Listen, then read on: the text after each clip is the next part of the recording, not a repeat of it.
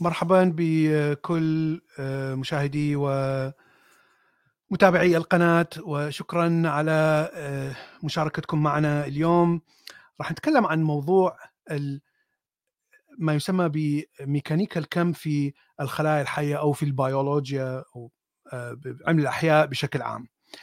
الموضوع يعني كثير من يعني صار عنده كثير من الاهتمامات في آخر 50 سنة، وصار هناك تقدم هائل في البحوث، مما يعني يعطينا بعد جديد في فهم كيف تعمل الخلية الحية. وهذا البعد الجديد هو استخدامها للكوانتم فيزيكس، لميكانيكا الكم، قوانين الكم التي طبعا هي مختلفة جدا عن القوانين الفيزيائية. وطبعا نرحب بصديقنا شادي باعتباره احد خلينا نقول المعجبين والدارسين وعاشقين لموضوع الكيمياء العضويه. فتفضل شادي، شكرا على تحياتي لك، لحضرتك ولجمهورك صديقي.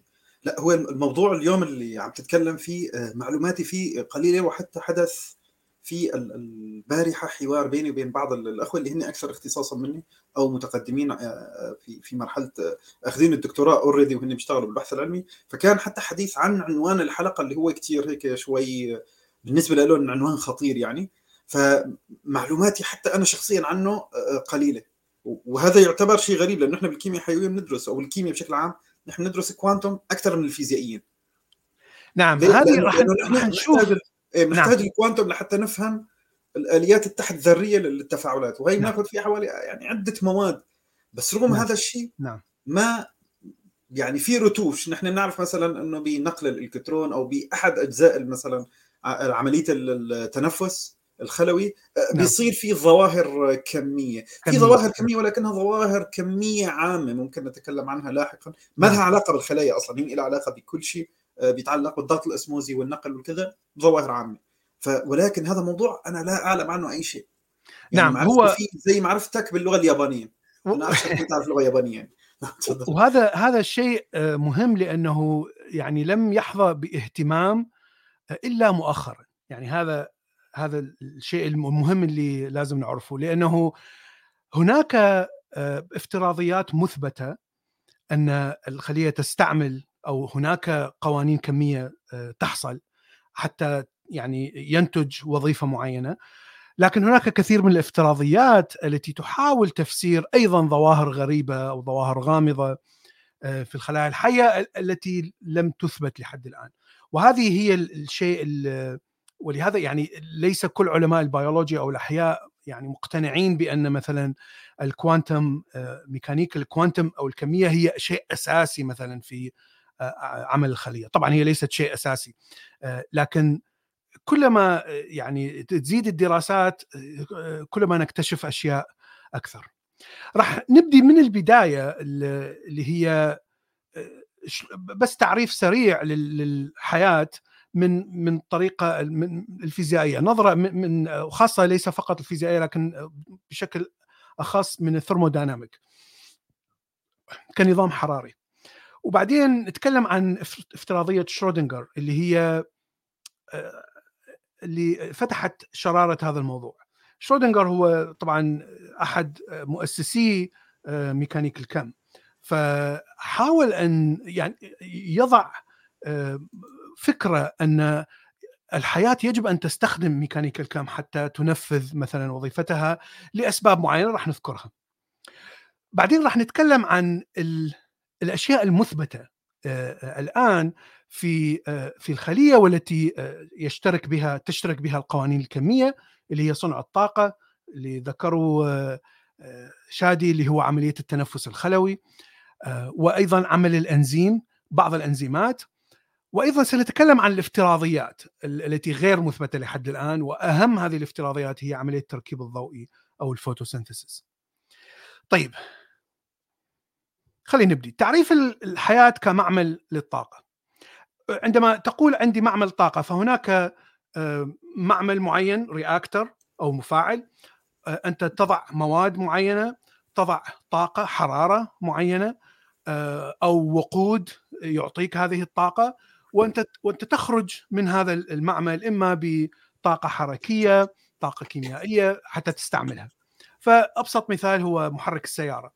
فمحرك السيارة أنت تدخل وقود تحرق، طبعا بوصلة كهربائية تحرق هذا الوقود، هنا تتحرر حرارة هائلة، هذه الحرارة تتحول إلى حرارة ميكانيكية بوجود البساتين، وهناك طبعا حرارة تخرج حتى نبرد المحرك، فإذا هناك حرارة ضائعة، وهناك غازات إكزوست اللي يخرج من التفاعل. كفاءة محرك السيارة بين 20 إلى 30%، يعني أفضل كفاءة للكومبشن اللي تستعمل البنزين أو الغازولين هي 30%، لا يوجد أكفأ من هذا المحرك. الخلية ممكن أن نراها بنفس الطريقة.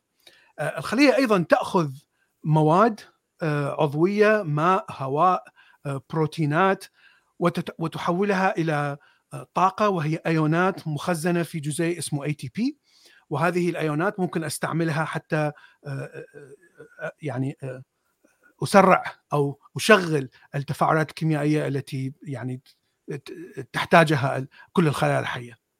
وأيضا هناك باي برودكت، هناك أشياء تخرجها الخلية نتيجة لهذا التفاعل، وكفاءة الخلية تقدر ب 38%، يعني كفاءتها ليست عظيمة، لكن بحساب معين، يعني هناك نظرية تحسب ما هي أفضل كفاءة تحصلها من الكيمياء من أواصر الكربون، وبهذا الحساب خرجوا برقم 40%. إذن يعني حتى لو كان عندك perfect system ممتاز، أفضل طاقة تستطيع أن تستخلصها من ذرة الكربون، طبعا طاقة كيميائية وليست ذرية، هي تقريبا 40%. إذن النبات والحيوان يستخدم عناصر مختلفة حتى يصنع هذا الموليكيول أو جزيء ATP وجزيء الطاقة. النبات مثلا يستخدم جزيء الكربون من الهواء، ويحرر إلكترون من جزيء الماء، ومن ثم يستعمل الطاقة الحرارية من الضوء حتى يجمع كل هذا ويسوي ATP. الحيوانات يأخذ جزيء الكربون من المواد العضوية، طبعا لأنه يعني لا يستطيع أن يصنع البروتين مثل النبات، ويحرر الكربون أيضا عند حرق السكر أو أي نوع من السكريات، ويستعمل الطاقة من الإلكترونات المحررة من حرق السكر طبعا، وليس من الفوتون. إذن ما هي علاقة الكوانتم أو نظرية الكم بالحياة؟ أول شخص نشر بحث عن هذا الموضوع اسمه باسكال جوردن. هذا الشخص كان عالم ألماني، لكن في وقت النازية نشرها في مقالة في 32، وحاول أن يضع حتى بروباغاندا نازية بالمقالة، شيء غريب. ولهذا بعد الحرب لم ينشر أي أحد مقالاته، لكن وضع فكرة مهمة في مقالته. الفكرة هي حتى تنقل الطاقة أو تأثير الجزيئات الصغيرة جدا، مثلا ذرات معينة، حتى أخلي هاي الذرات تؤثر على أشياء كبيرة. يجب أن يكون عندي ملايين من هذه الذرات، أولا عدد كبير، كمية كبيرة جدا. ثانيا، وأنا أتكلم هنا عن ميكانيك الكم، أخذ معدل تأثير هذه الذرات أو هذه الجزيئات على هذه المادة الكبيرة، فمعدل التأثير هو الذي يؤثر وليس الذرة الواحدة. الذرة الواحدة تأثيرها يكون ضئيل جدا جدا، ومن يعني شبه المستحيل أن نعرف تأثير ذرة واحدة في ميكانيكا الكم. ميكانيكا الكم هي عبارة عن إحصاء، هي كله عبارة عن إحصاء واحتمالات، وبسموه دراسة للحالة العيانية. هي كلها احتمالات، لأننا نعرف أن الحالة الموجية هي عبارة عن احتمال. ف يعني أبسط مثال هو إذا تأخذ بالون وتسخن هذا البالون مثل ما نشوف بالصوره. راح نشوف البالون طبعا راح يكبر، طبعا راح يكبر لانه يحتوي على ملايين وملايين وبلايين من ذرات الهواء. هذه الذرات عندما تسخن فهي طبعا التردد والحركه تزيد وتصير اسرع. الان الحركه عشوائيه وليست حركه مرتبه بحيث تضرب جدار البالون من الداخل، هذا التفكير غلط. الحركه الفعليه لهذه الذرات هي عشوائيه تماما، فاحنا لكننا نحن ناخذ معدل احتماليه هذه الذرات طبعا البلايين والبلايين، والمعدل هو يعني يسبب هذا الضغط القوي من داخل جدار البالون. الآن لو أخذت بالون آخر لكن بشكل نظري طبعا ووضعت فيه فقط 100 ذرة من الهواء، فقط 100 وليس بلايين، وأيضا سخنت هذا، ما راح تشوف البالون يكبر لأنه حركة هذه الذرات راح تكون عشوائية كما ذكرنا. فمعدل إذا أخذت معدل الحركة ما راح يكون تأثيرها كله على مثلا الجدار أو تأثيرها قوي على الجدار بحيث يكبر البالون. هذه فكرة مهمة جدا، وهذه الفكرة هي التي أدت بباسكال جوردن أن يقول أن الخلية الحية تسيطر عليها جزيئات قليلة فقط. يعني طبعا في ذلك الوقت لم يكن الدي ان اي مكتشف، لكن الجينات كانت مكتشفة، فالجينات والكروموسومات كانت بداية اكتشافها. فيعني كنا نعرف أن هناك مواد كيميائية صغيرة جدا هي التي تسيطر على كل العمليات الحيوية في الخلية. طبعا الآن نعرف أن المواد الأساسية هي الأحماض الأمينية والأحماض النووية. الأحماض الأمينية هي التي تبني البروتينات ويعني تبني كل شيء في الخلية. الأحماض الأمينية يعني ليست كثير، ليست آلاف، هي فقط 40 يعني عدد قليل، وكل حامض أميني يعني يتكون من يعني ليست مئات وآلاف الذرات، هي كلها كربونات طبعا متشابكة، لكن من عشرات ذرات الكربون. إذن هو يقول أن أنت عندك كمية قليلة، مئات فقط، آلاف فقط من هذه الذرات تسيطر على كائنات حية كبيرة، تسيطر على وتؤثر بشكل كبير على أجسام كبيرة. وهذا يعني لا يمكن أن يكون صحيح إذا نظرنا إلى الحياة من وجهة نظر ميكانيكا الكم، لأن الذرات ستتصرف يعني حسب ميكانيكا الكم بهذا الاعتقاد.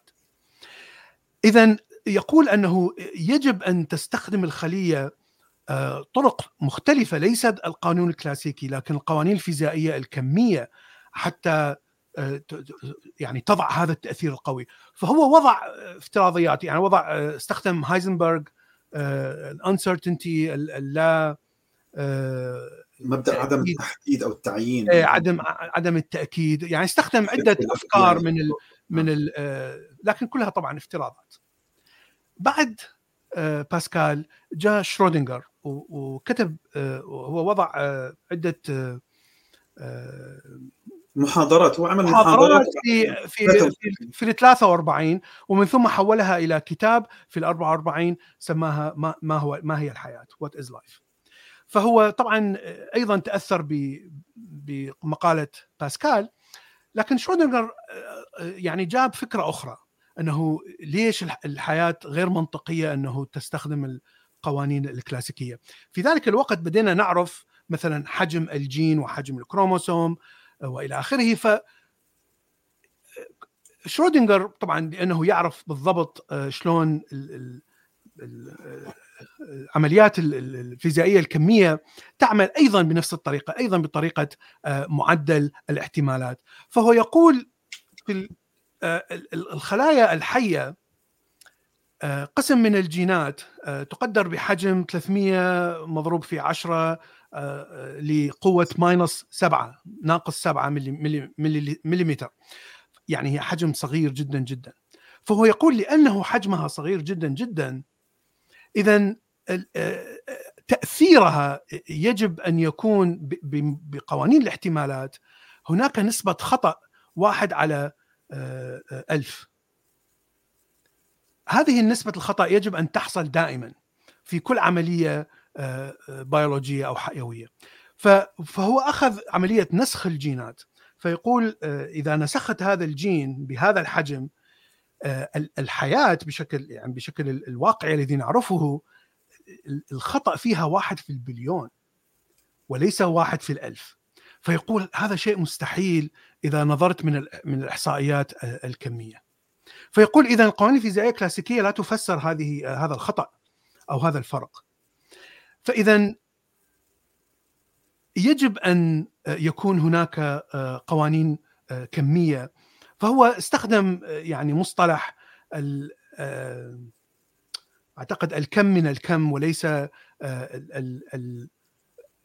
الكم من أو عفوا يعني الكلي من الكم، يعني أنت تأخذ الأشياء الكمية ومن ثم إذا تنظر إليها في العالم الكبير تتحول إلى العالم الفيزيائي الكبير. فيقول لا، يقول الحياة تستخدم الكم حتى في درجة حرارة الغرفة أو درجة الحرارة الطبيعية. وحتى هو يعني حتى بالأنظمة الكبيرة، ولأنه كان يعني شرودنجر الأنظمة الكبيرة بالضبط. أنا لو أعرف حتى أتكلم عن شرودنجر كنت أعطيتك ورقة مراجعة كبيرة بتلخص كل شيء عن نظرية الحياة. وانطلق من شرودنجر وعمل محاضرات بال33 إذا أنا متذكر صح، وفيما بعد طبعت كتاب بس ولكن بعد عام 1940، واعتبر الحياة كنظام اللي كان مؤسس قبله ما يسمى العالم فرنسي كيميائي اسمه لاماتغي، اللي قال الحياة عبارة عن شيء مادي بحت. جاء شرودنجر وبسبب كلام شرودنجر اللي عم تتكلموا الآن انطلقت 5 نظريات في تعريف الحياة ترموديناميكيا أو حتى في البايوفيزيكس، في مبادئ البايوفيزيكس. ولكن هو اعتبر بأن الحياة نظام يجب أن يحتوي هذا النظام عدد ضخم من الذرات مشان نسب الخطأ إن الاثنين مش عارف شو، حسابات رياضية كثيرة. وتحدث طبعا من خلال انطلاقه فيما بعد تم فعلا اعتبار الحياة هو نظام، وعمليات الدراسات أكدت بأنه الخلية الحية بتعتمد نوع معين الأنظمة موجود في بيئات كثيرة جدا ما لها علاقة في الحياة خالص، في الكواكب موجودة كثير، مسمى الأنظمة المبددة للطاقة، رجع حكى عنها بريكوجين. المعلومات اللي بتحكي لي عنها هلأ طبعا كلها جديدة علي، أنا ما بعرف، لا قرأتها ولا اطلعت عليها، فيعني أنا مشتركة معك. تفضل صديقي. طيب شكرا. الشيء المعروف أن الجزيئات الكيميائية، يعني مو بس الذرات، حتى جزيء كيميائي، حتى مولكيول معين، ممكن أن يتصرف كما تتصرف الجزيئات الأساسية الصغيرة مثل الإلكترون حسب ميكانيكا الكم. يعني ممكن أن يتحول إلى حالة موجية، ممكن أن يصير عنده تشابك تانجلينج، ممكن يصير عنده تانلينج. هذه الأشياء اللي هي مستحيلة يعني بالعالم الكبير. هذه حالة خاصة عندما تقترب الحرارة من 0 الكلفن. 0 الكلفن هو يعني باردة جدا جدا، لأن الحرارة العادية التي يعني هنا نتحسس بها هنا هي تقريبا 270 كلفن. فتتخيل 0 كلفن هو شيء ناقص 200 مئوية. نحن بنعتبره هون بأنه تلتغي الحركة والنشاط البراوني للجزيئات، فهي بالضبط هي عندما تنزل الحرارة معناها أن هذا الجزيئات والذرات بشكل عام تذبذب الذرات يكون أبطأ بكثير. عندما يكون تذبذبها بطيء كثير تحصل هذه الحالة أنه الجزيئات تتصرف وكأنها في منظومة كمية. هذا الشيء تنبأ به أعتقد أينشتاين روز، هناك بيبر تنبأ بها أينشتاين بهذه الحالة، وأثبتت بعد ذلك أتصور 60s أو 70s، وأخذوا عليها نوبل. فنحن نعرف هذه حالة صحيحة وأثبتت بالتجارب، لكن فقط في درجة حرارة واطئة جدا، وهذا يعني شيء مهم. طيب، ما هي الافتراضات التي أثبتت أن الخلية فعلا تستخدم ميكانيكا الكم؟ صنع الطاقة بالخلية أو التنفس الخلوي. في خلايا الحية نحن نعرف أن الخاصة الحيوانية الميتوكوندريا تستعمل أكسجين، تحرر إلكترونات من جزيئات كربون، وهذا يأتي من المواد العضوية التي نأكلها، وتكون جزيء اسمه NADH. هذه الإلكترونات اللي تتحرر يجب أن تنتقل من أنزيم إلى آخر، طبعا كله في من ضمن الميتوكوندريا، وكل انتقال من الإلكترون راح تتغير مستوى الطاقة للإلكترون عندما ينتقل. هذا التغير بمستوى الطاقة هو الذي يعطي الطاقة، تتحرر منه طاقة تستخدمها الميتوكوندريا. هذه الطاقة تتجمع من كل الإلكترونات وتخزن في جزيء ال ATP. المشكلة أن كيف تنتقل هذه الإلكترونات ما بين الأنزيمات اللي موجودة في الميتوكوندريا بكفاءة عالية جدا، لأن الإلكترون سيفقد الطاقة كلما يعني انتقل خلينا نقول بفترة أطول، فيجب، وهو عادة ينتقل بشكل سريع جدا، لأنه نحن نعرف أن الحالة الموجية، الحالة الكمية الموجية يعني لا تستمر لفترة قصيرة جدا جدا في الحرارة الطبيعية، فالإلكترون يعني يتحول بشكل لحظي من الحالة الموجية إلى الحالة المادية، وبهذا تقريبا ممكن أن نخسر هذه الطاقة. ونحن نعرف أيضا أن البروتين، المادة البروتينية، هي موصل رديء للكهرباء، فالإلكترون لا يستطيع أن يعني يمشي داخل هذه الأنزيمات مثل ما يمشي مثلا في سلك الكهرباء أو في الشبات اللي هي مواد أشباه الموصلات. فحتى أشباه الموصلات هي موصلات أسرع بكثير من البروتين. فهذه كان لغز صراحة بالبيولوجي لا يستطيعون تفسيره. فالتفسير أتى من ميكانيكا الكم. هناك مبدأ اسمه التونلينج أو النفق الكمي. هذا مبدأ غريب جدا.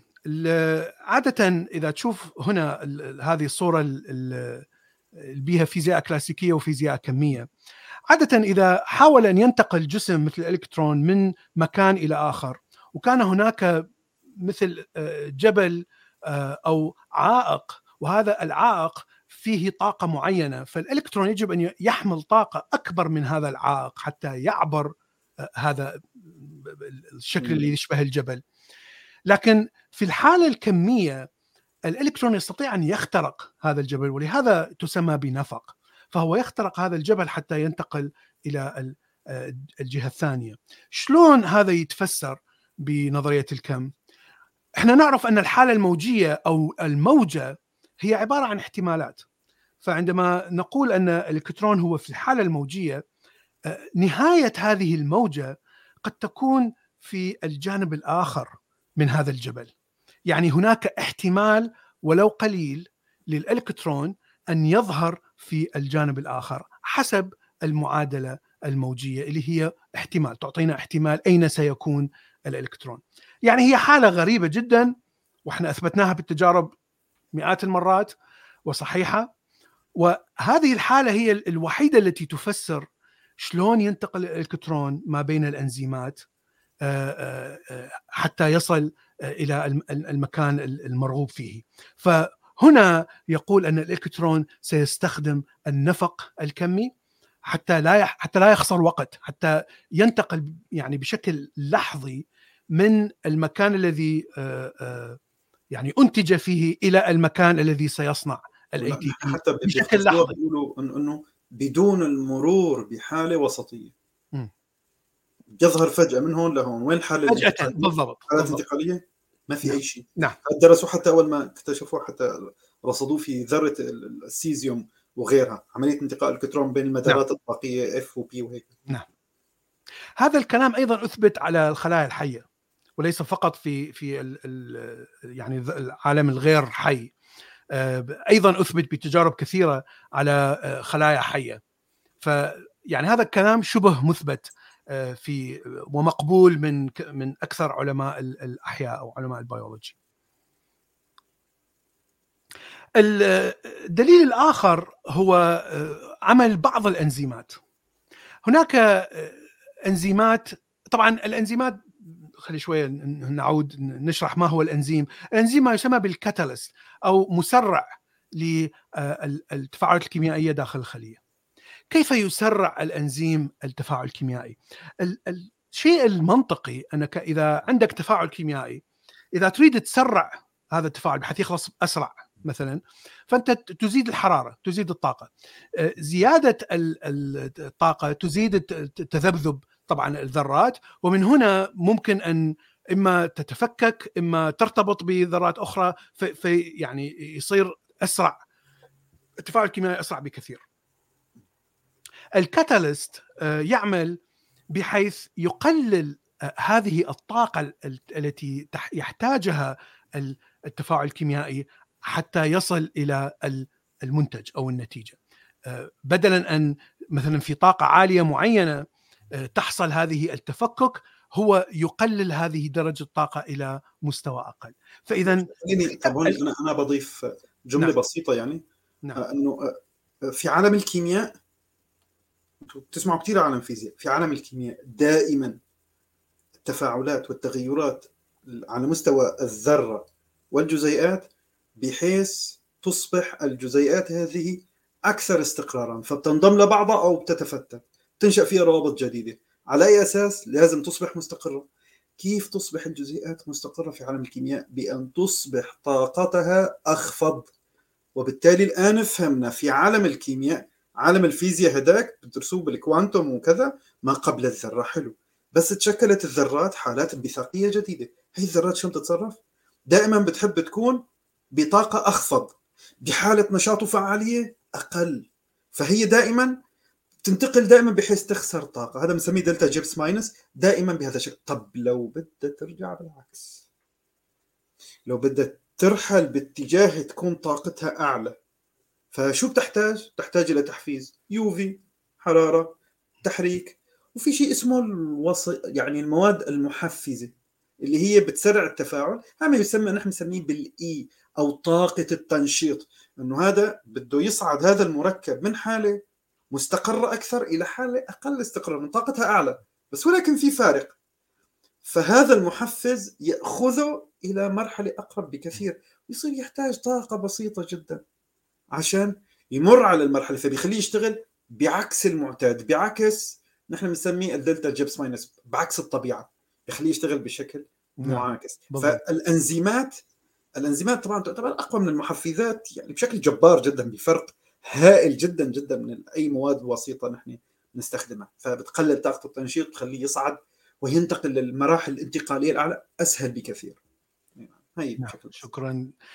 فالفكرة تقول أن هناك أنزيمات تستخدم انتقال البروتون بين ذرات الكربون مثل ما تشوف هنا بالصورة.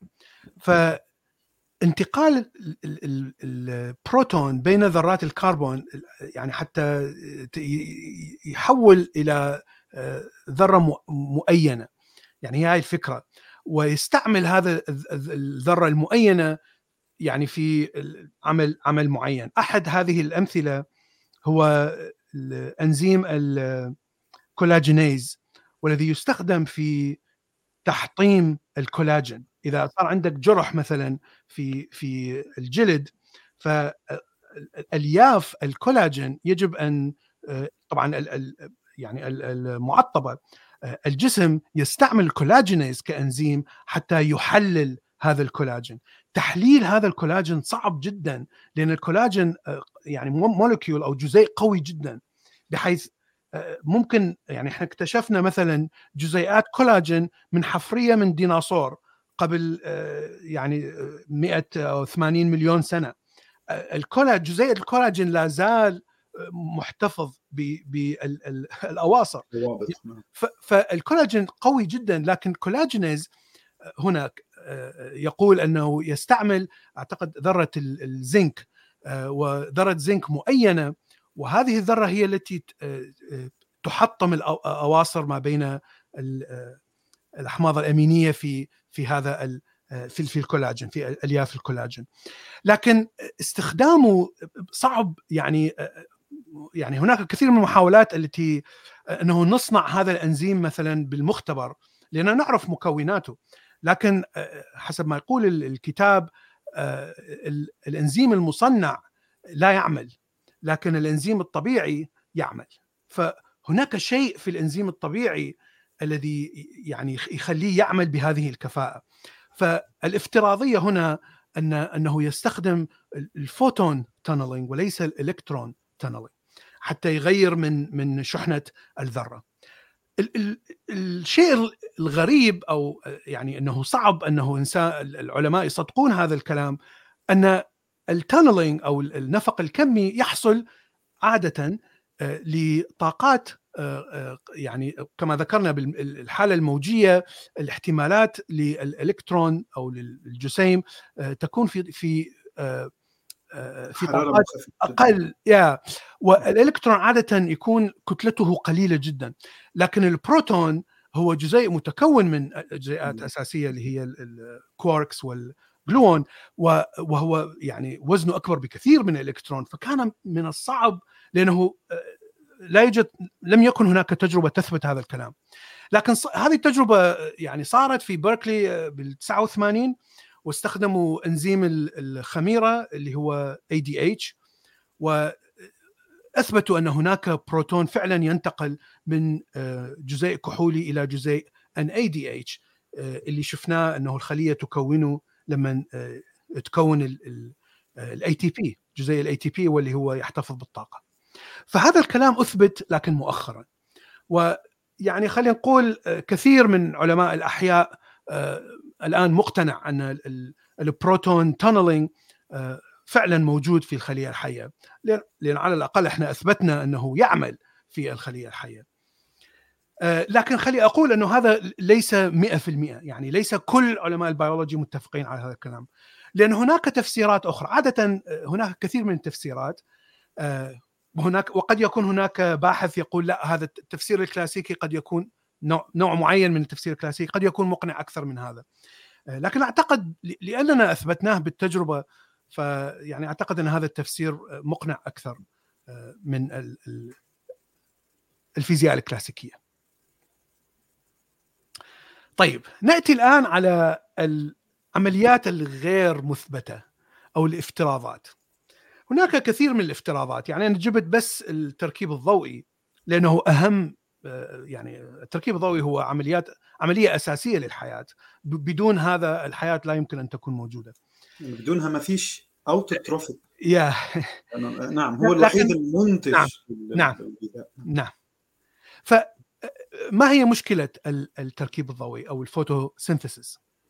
الخلايا النباتية تحتوي على ما يسمى بالكلوروبلاست.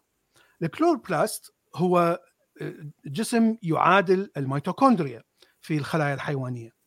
الخلايا النباتية أيضا الكلوروبلاست هو فعلا خلية منفصلة لها DNA منفصل مثل الميتوكوندريا بالضبط، وأيضا يعني التحمت خلينا نقول خليتين واحتوت خلية أخرى، ومن هنا حصل التناغم ما بين الخليتين.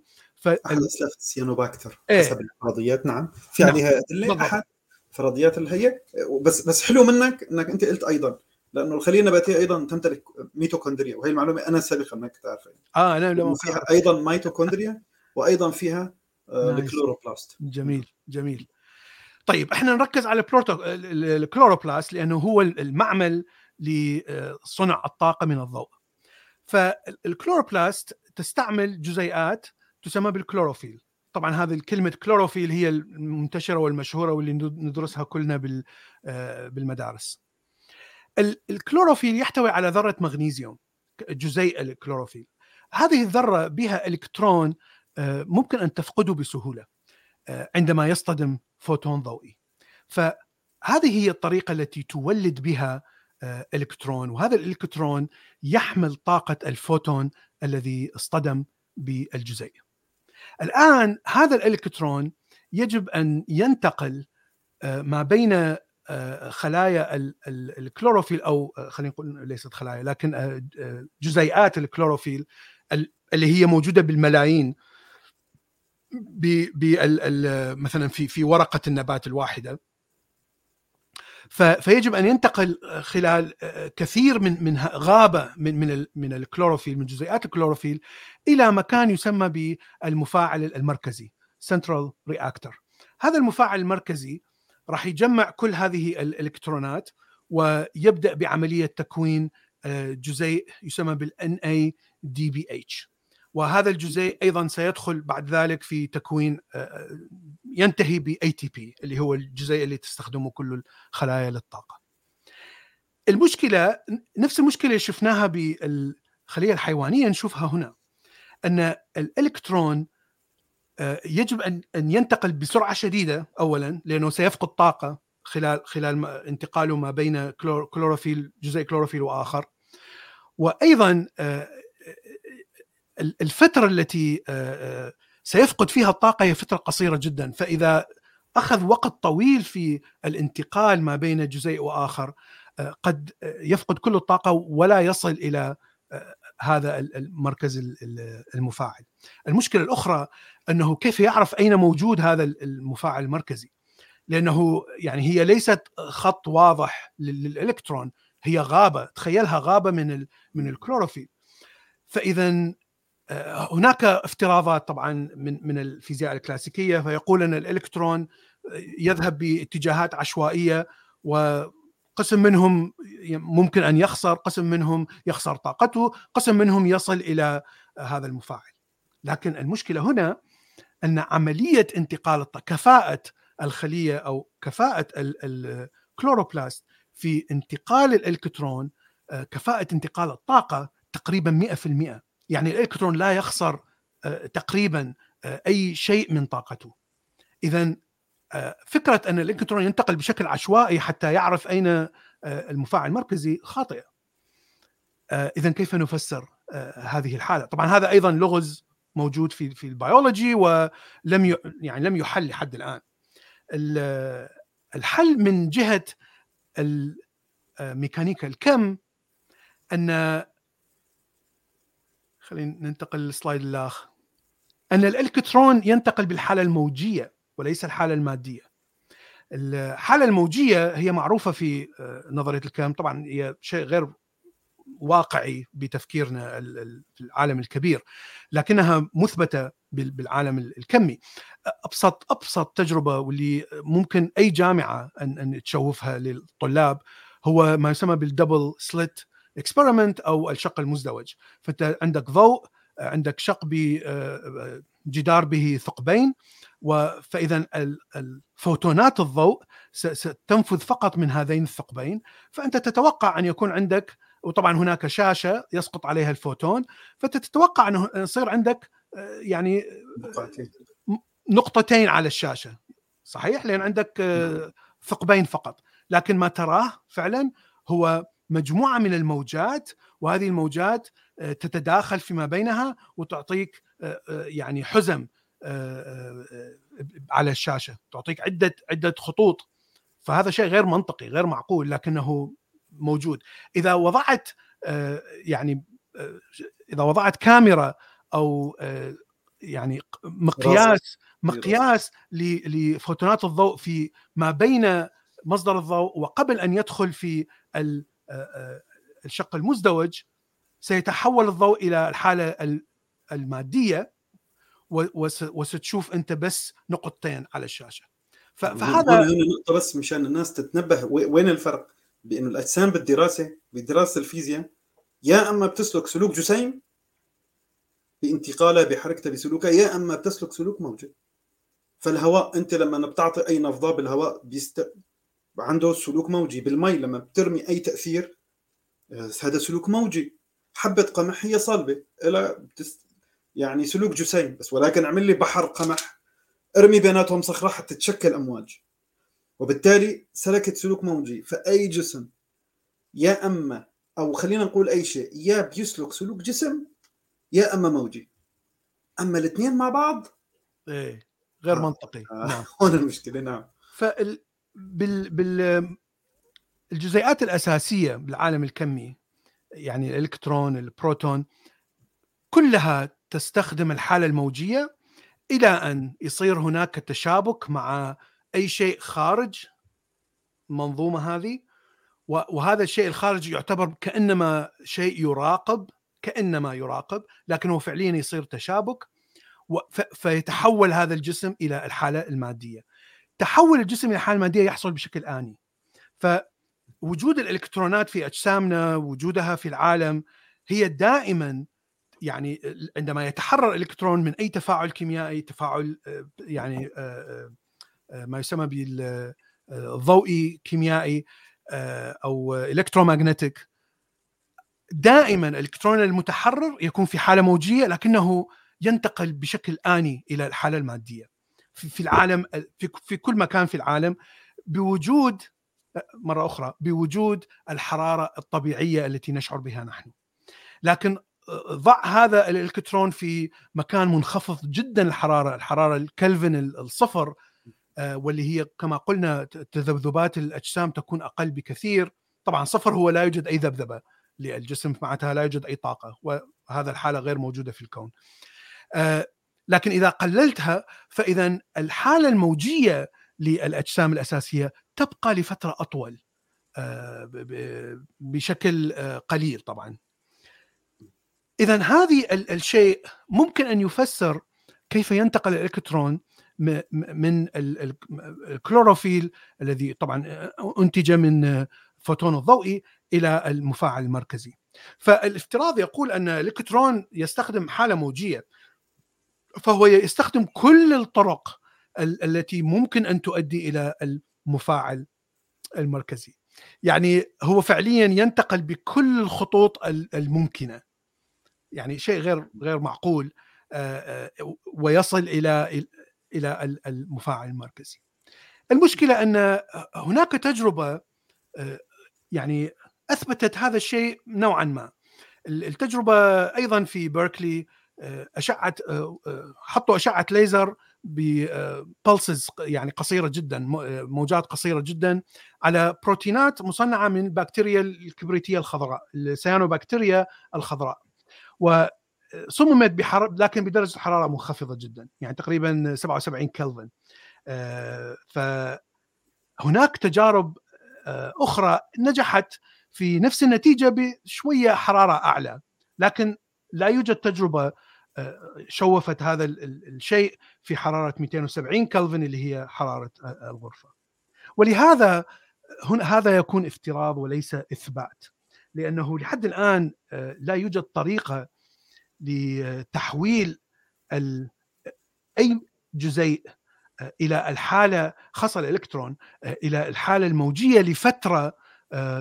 لفترة طويلة نوعا ما داخل خلية حية. الخلية الحية ليست مكان فارغ، الخلية الحية مليئة يعني التفاعلات والإلكترونات العشوائية، فدائما هناك تشابك كمي. ولهذا يعني الكثير من العلماء اللي يشككون بهذا التفسير يقول لا يمكن لوجود إلكترون حر لا يتشابك مع أي شيء من الموجود في داخل هذه الخلية الحية، ولهذا نقول هو افتراض فقط.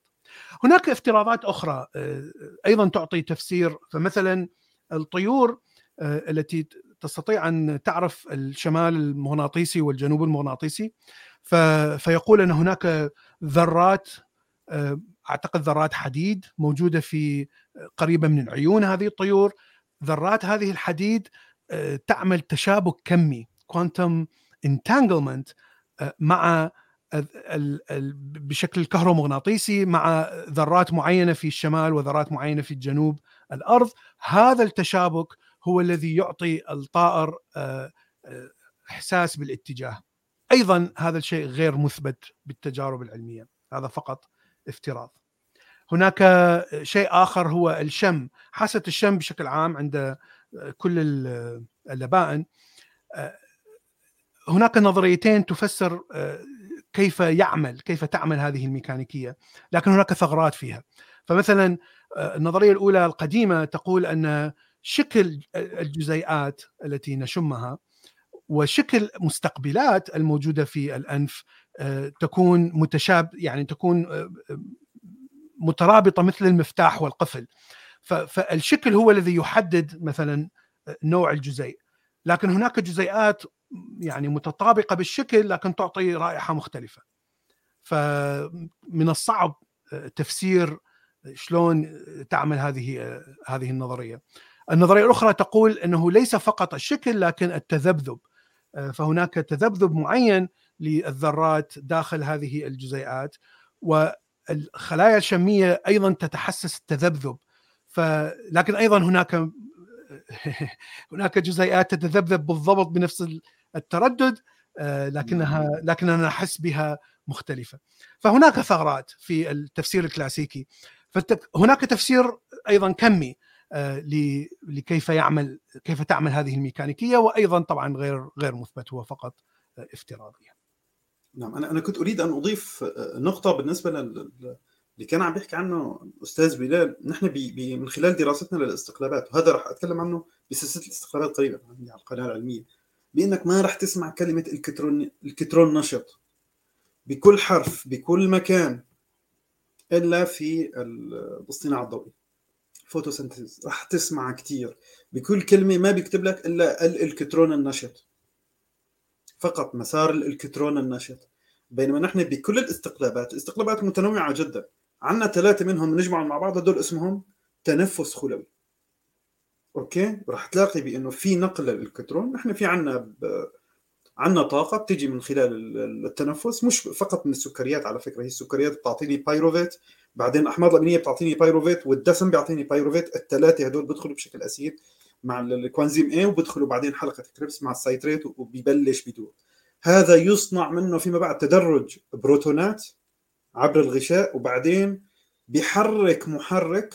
عندي أنزيم ضخم من 6 أو 10 أجزاء، فيبدأ بعدين بعملية إنتاج ATP. هاي العملية كلها تتضمن نقل الكترون. طبعا أنا ما راجعت، أنا بعتمد الآن على معلوماتك إنه في كوانتم يعني تانلينج كان بالموضوع، نفق كمي. فمن الشغلات، وطبعا هي رح اقترحها عليك، بتحب فوق الهواء بتحب تحت الهواء ما بتفرق. نعم، هذا السؤال يعني أنا لهلق بذكر كل ما بكون رايح الشغل، أو عادة لما برجع من الشغل، عندي كتير محاضرات لقيل عم بسمع بالفوتوسنتيزيس. نعم. وصرت كل ما أمر بنفس المكان، بمكان نعم. في غابة. أنا راجع من الشغل لو كان بالليل، لأنه كنت أسمع هاي الدروس دائما في الليل، كل ما أوصل أرجع أتذكر لازم أسأل الدكتور محمد الشمري شو يعني الكترون نشط. أنت يستطيع أي أحد فيكم أنه يروح يكتب تنفس خلوي فوتوسنتيزيس، رح يسمع كتير استقلابات، ما رح يسمع كلمة الكترون نشط إلا في هذا المكان. فكون دائما أريد أن أسأل الدكتور محمد الشمري شو يعني الكترون نشط. نعم. أنا قرأت على هذا، يسمى أكسيتون بالإنجليزي، اللي هو الإلكترون والثقب الذي خرج منه من هذه الذرة. فهو يقول يعني أنت لا تتخيل أن هذه الذرة صارت مؤينة بشكل موجب، لا، لكن الإلكترون والثقب مع بعض يسمى بالأكسيتون. وأعتقد أن هذا هو الإلكترون النشط، لأنه ليس هو الإلكترون نفس الإلكترون اللي متعارف عليه بالكهرومغناطيسية. هو إلكترون، والثقب الذي جاء منه بير مزدوج، اثنينهم الذين ينتقلون بالفوتوسينثيسيس. يعني مثلا ما حطيتها الفكرة لأن شوية غريبة بصراحة. أنا قرأت عليها بهذا الكتاب. طبعا أكثر السلايدات أو أكثر المعلومات اليوم أتت من هذا الكتاب Life on the Edge، اللي هو جيم الخليلي، اللي هو باحث بريطاني من أصل عراقي بالكوانتم، وأعتقد شخص آخر هو البيولوجي. فهم اثنينهم تعاونوا على كتابة هذا الكتاب. أنا يعني أحترم هذا الكتاب بشكل كبير، لأنه يقول أن هذه افتراضية، هذا مثبت. يعني لا يدعي أن كل التجارب على الكوانتم بيولوجي هي كلها صحيحة، لا، يعطيك بشكل جميل وعلمي ويعني موثق. حتى إذا تشوف لقاءات مع جيم الخليلي يعني باليوتيوب على هذا الكتاب، دائما يقول يعني حاول أن تتحذر من أنك تأخذ هذه الفكرة إلى الخرافات أو الميتافيزيقيا، مثل ما نشوف فرضية الوعي الكمي. هذا كلام خرط، ليس له أي دليل علمي تجريبي صحيح. يعني هو فقط رأي فلسفي أو رأي منطقي. يعني شيء ربط ما بين نظرية الكم وما بين مثلا أفكار دينية أو أفكار الأسترولوجي أو أفكار نفسية. يعني هذا ليس علم، ليس له علاقة بالعلم خاصة، وليس له علاقة بعلم ميكانيك الكم. هناك مئات ومئات من العلوم المزيفة التي تستخدم كلمة الكم، فيجب أن نكون حذرين جدا. وهذا ما يقوله يعني جم الخليلي، وأنا فعلا أحترم رأيه لهذا السبب. نعم بالضبط، هو صاير كلمة الكم يعني صايرة مثل الحل، مثل زر الاسكيب. إيه، لأنه شيء غامض طبعا، شيء غامض. إذا أريد أفسر الروح راح أقول عليها كم. نعم. لأن الكم غامض والروح غامضة، فالناس بسهولة تتقبل أي تفسير. نعم. وأنا أضيف كلمة لن أشرحها كثيرا، يعني هخبرك عليها تحت الهواء. يعني إنه أساسا أغلب علماء الكيمياء من الأصل، يعني ممكن تكون معلومة صادمة لك، إنه علماء الكيمياء أساسا، وأنا بحكي كلمة علماء الكيمياء عم بنقل هذا التعميم من خلال أوراق علمية شلون، أو راح أعطيك واحد منهم لو تحب تقرأه تحت الهواء.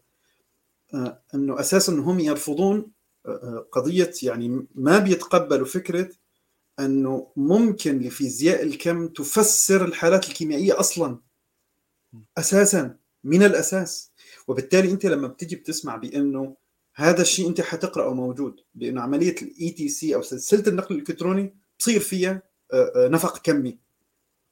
هل هذا مثبت 100%؟ لا، ولكن هذا الشيء مرصود، أنه هي حالة نفق كمي، هي تحديد، هي مش والله يمكن بتصير، لا هي حالة تحديد. وبالتالي نحن وقت نجي بنقول بأنه كعالم كيميائي أو حتى كبايو كيمستري، أنه بيضع الشيء ضمن نطاق كمي، وعم نحكي كتفسير فيزياء كمية، لأنه الكيمياء الكمومية هي قريبة من الفيزياء الكمية، بس ولكن في خلافات. ممكن الدارسين متخصصين بيعرفون، نحن ندرس كيمياء كوانتية. الخلاف الأساسي هو درجة الحرارة، هذا خلاف أساسي، وفعلا من الصعب أن تتغلب عليه. يعني هذه هي المشكلة في أكثر هذه الافتراضات التي ليس فيها إثباتات. هلا ما بعرف بالنسبة لموضوع الحرارة وعلاقتها بالحالة الكوانتية. هلا في العموم هي الحالة الكوانتية كل شيء تحت ذري، نحن مضطرين ندرسها عشان تفسير التفاعلات، لأنه هذا الإلكترون عشان يكون نشط، عشان ينتقل، عشان يصير مشترك بين ذرتين، عشان هذا بيحتاج إلى. وهنا نحن بنصطدم بهي الحالات. ربما أنا أستطيع أنه أتقبل، حتى لأنه نحن بندخل بمشاكل تعريفية كثيرة بالنسبة للأكسدة والأرجاع، وهي تفاعلات كلياتها أكسدة، بس لازم يكون في دبل إلكترونز. طب هنا ما في دبل إلكترونز، طيب شلون هيك أنت عم تخرب التعريف. هنا في مشاكل كثيرة، يعني ممكن بصراحة ندخل فيها فلسفيا أكثر ما بندخل فيها علميا، بس ولكن هي منطقة اشتباكات. يعني وأنا يمكن خبرتك من قبل أنه كان أحد الأمور، يعني ومن فترة صار حوار بيني وبين، يعني صار كلام بيني وبين الشخص المسؤول عن التوظيف في الكويبك سيندروم للمرة الثانية، عن قضية إمكانية أني أنا أشتغل معهم في المركز. الكويبك سيندروم هو كوانتاتيف بيولوجي سيندروم في توبنغن university هون بألمانيا، اللي هو عبارة عن مركز ضخم بمعنى الكلمة، مركز أبحاث بيضم 3 جهات رئيسية. واحدة منهم هي جامعة الطب في توبنغن، اللي تعتبر من على قلت، يعني بدي أحكيها بنظري، من أجمد الجامعات الطبية في العالم توبنغن. ومعهد ماكس بلانك. نعم هذا مشهور، ماكس بلانك بيعمل أبحاثه هناك. نعم مشهور، الدوائية والجينية بيعملها هناك. نعم بهذاك المركز. نعم. فأنا صدمت بأنه أنا البيولوجيا الكمية سمعت حلقة عن الدحيح، حلقة جميلة، بس كنت مطلع على بعض الدراسات وقرأها، حتى هي من الأمور القليلة اللي قرأتها باللغة الإنجليزية من زمان. يعني أنا نادرا ما أقرأ باللغة الإنجليزية. إنه التجارب اللي عملوها على الطيور، ربطوا على رأس المغناطيس، قصص كتير إنه بلكي يتشتت، بلكي هيك ما يقدر يعني يتجه، لا كان الطائر دائما يتجه بالاتجاه الصحيح بالمواسم الصحيحة بكذا، يبعدوا عن أهله، يربوه لحاله مشان ما يتعلم من الأهل، يرجعوا يربطوا له مغناطيس أو بدون مغناطيس، ما في حل. انتبهت كيف؟ إيه. فالمشكلة بأنه برجع بيقولوا المشكلة بأنه الحالة الكمية لا تعمل مع العالم الكبير، وهي قاعدة موجودة، لأنه يعني العالم الكبير هو انبثاق جديد. انتبهت كيف؟ يعني مثل أنت عندك القوة النووية الضعيفة، القوة النووية الضعيفة وقت نجي منحاول يعني نفتتها اللي هي جوا النواة، تربط النواة تطلع طاقة مخيفة لنا. نعم. طب هي ضعيفه، طيب شلون هيك ضعيفه وهيك خلص التغى تاثيرها في امور نحن ما بنفهمها بس منشان تستوعب شوي بالحاله الكوانتيه. بس هي احتاج شخص مثل الدكتور الشمري، يعني انت بس حطيت اي غشاء خليه، لانه نحن عم نحكي عن الخلايا، عم نحكي عن الانتقالات هي، او غشاء حتى الاغشيه الميتوكوندريا او غيرها، بس حطيت غشاء انت رح تدرس اول شيء في غشاء اذا كان نصف نفوذ او نفوذ بطريقه معينه بطريقه اصطفائيه مباشره، غشاء قابل للعبور لبعض الجزيئات، فورا حيصير في عندي فروقات شوارد، فروقات مواد وتراكيز، حتبدا الحركه 1 2 3. نعم. وأنا انت بتبدا بتحك راسك اذا في فرق شوارد، كيف بتعرف الشوارد اللي هون جوا الخليه بان نحن هون صرنا اكثر لازم نطلع لبرا؟ نعم. هل الالكترون او الشارده، يعني هنا حتى بيقولوا لا مستحيل ينوجد بروتون، ما في شيء اسمه بروتون، هو بده يكون H3O. طبعا هو وكمان معلومه كمان هيك اضافيه بانه ما في شيء اسمه اساسا H2O، ما جزيء الماء حقيقه في العالم الحقيقي ليس H2O. طب شو صيغته ما حدا بيعرف، ولكن هذا قانون النسب الثابته. المهم البروتونات شلون بتعرف بانه نحن صرنا اكثريه؟ ما في غير فكره واحده بانه هذا البروتون رغم هذا العالم الكبير المنبثق هو عنده احساس بالتعداد الكبير جدا.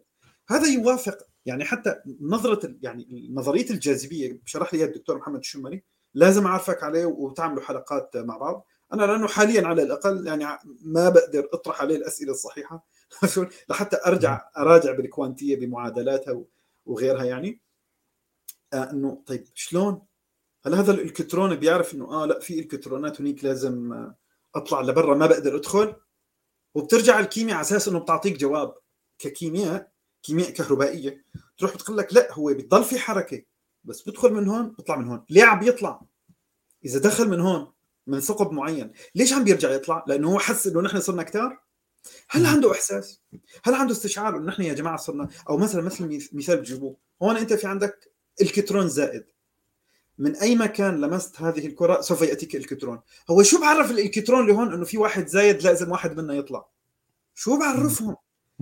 فيبدو مثل الجاذبيه حسب يعني النظريه انه اي جسم له حقل جاذبيه لا نهائي. نعم.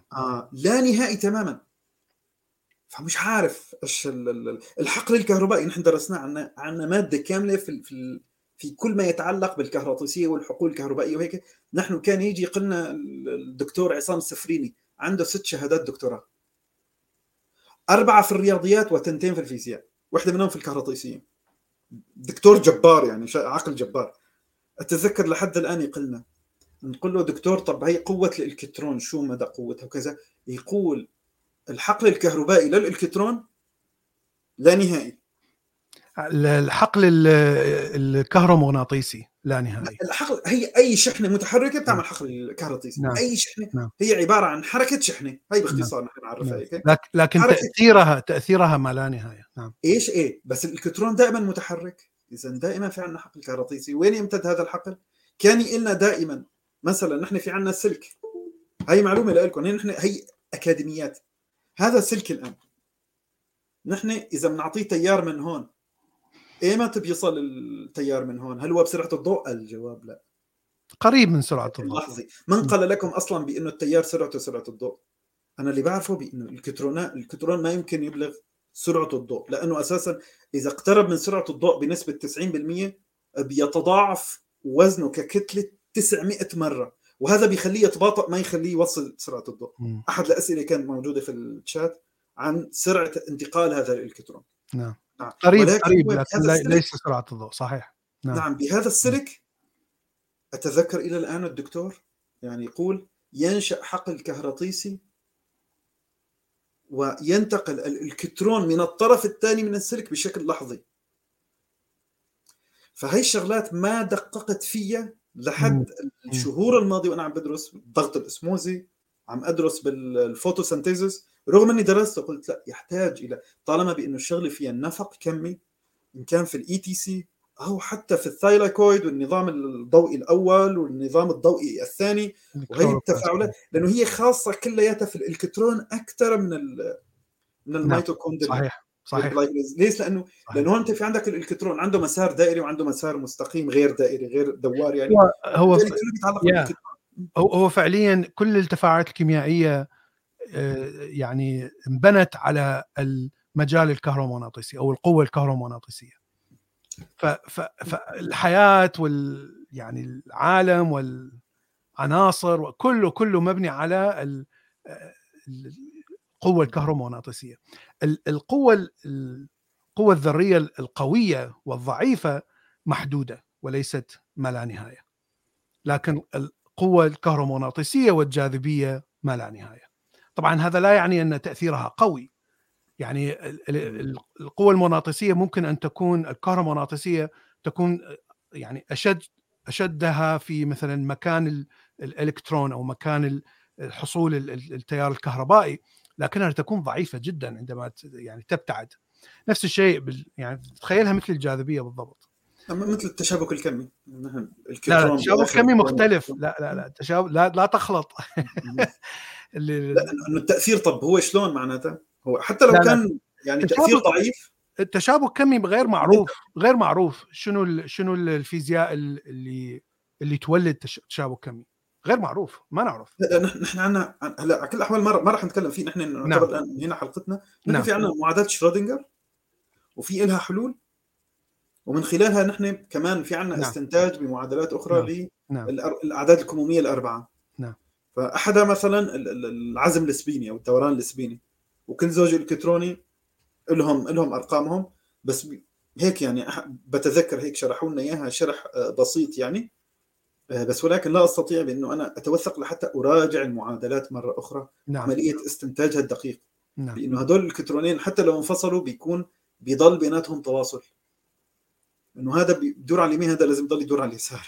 يعني اذا بقت الحاله الكميه، بقت الحاله الموجيه عفوا، لم عندما تتحول الى الحاله الماديه يصير دي كوهيرنس، خلاص ماكو بعد تشابك كمي.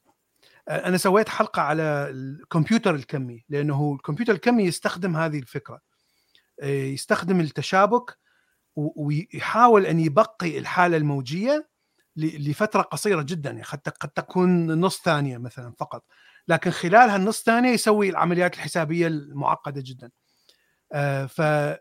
فالمشكله باستخدام خلينا نقول السيستم الكمي هو ابقاء الحاله الموجيه. شلون ابقي السيستم بالحاله الموجيه؟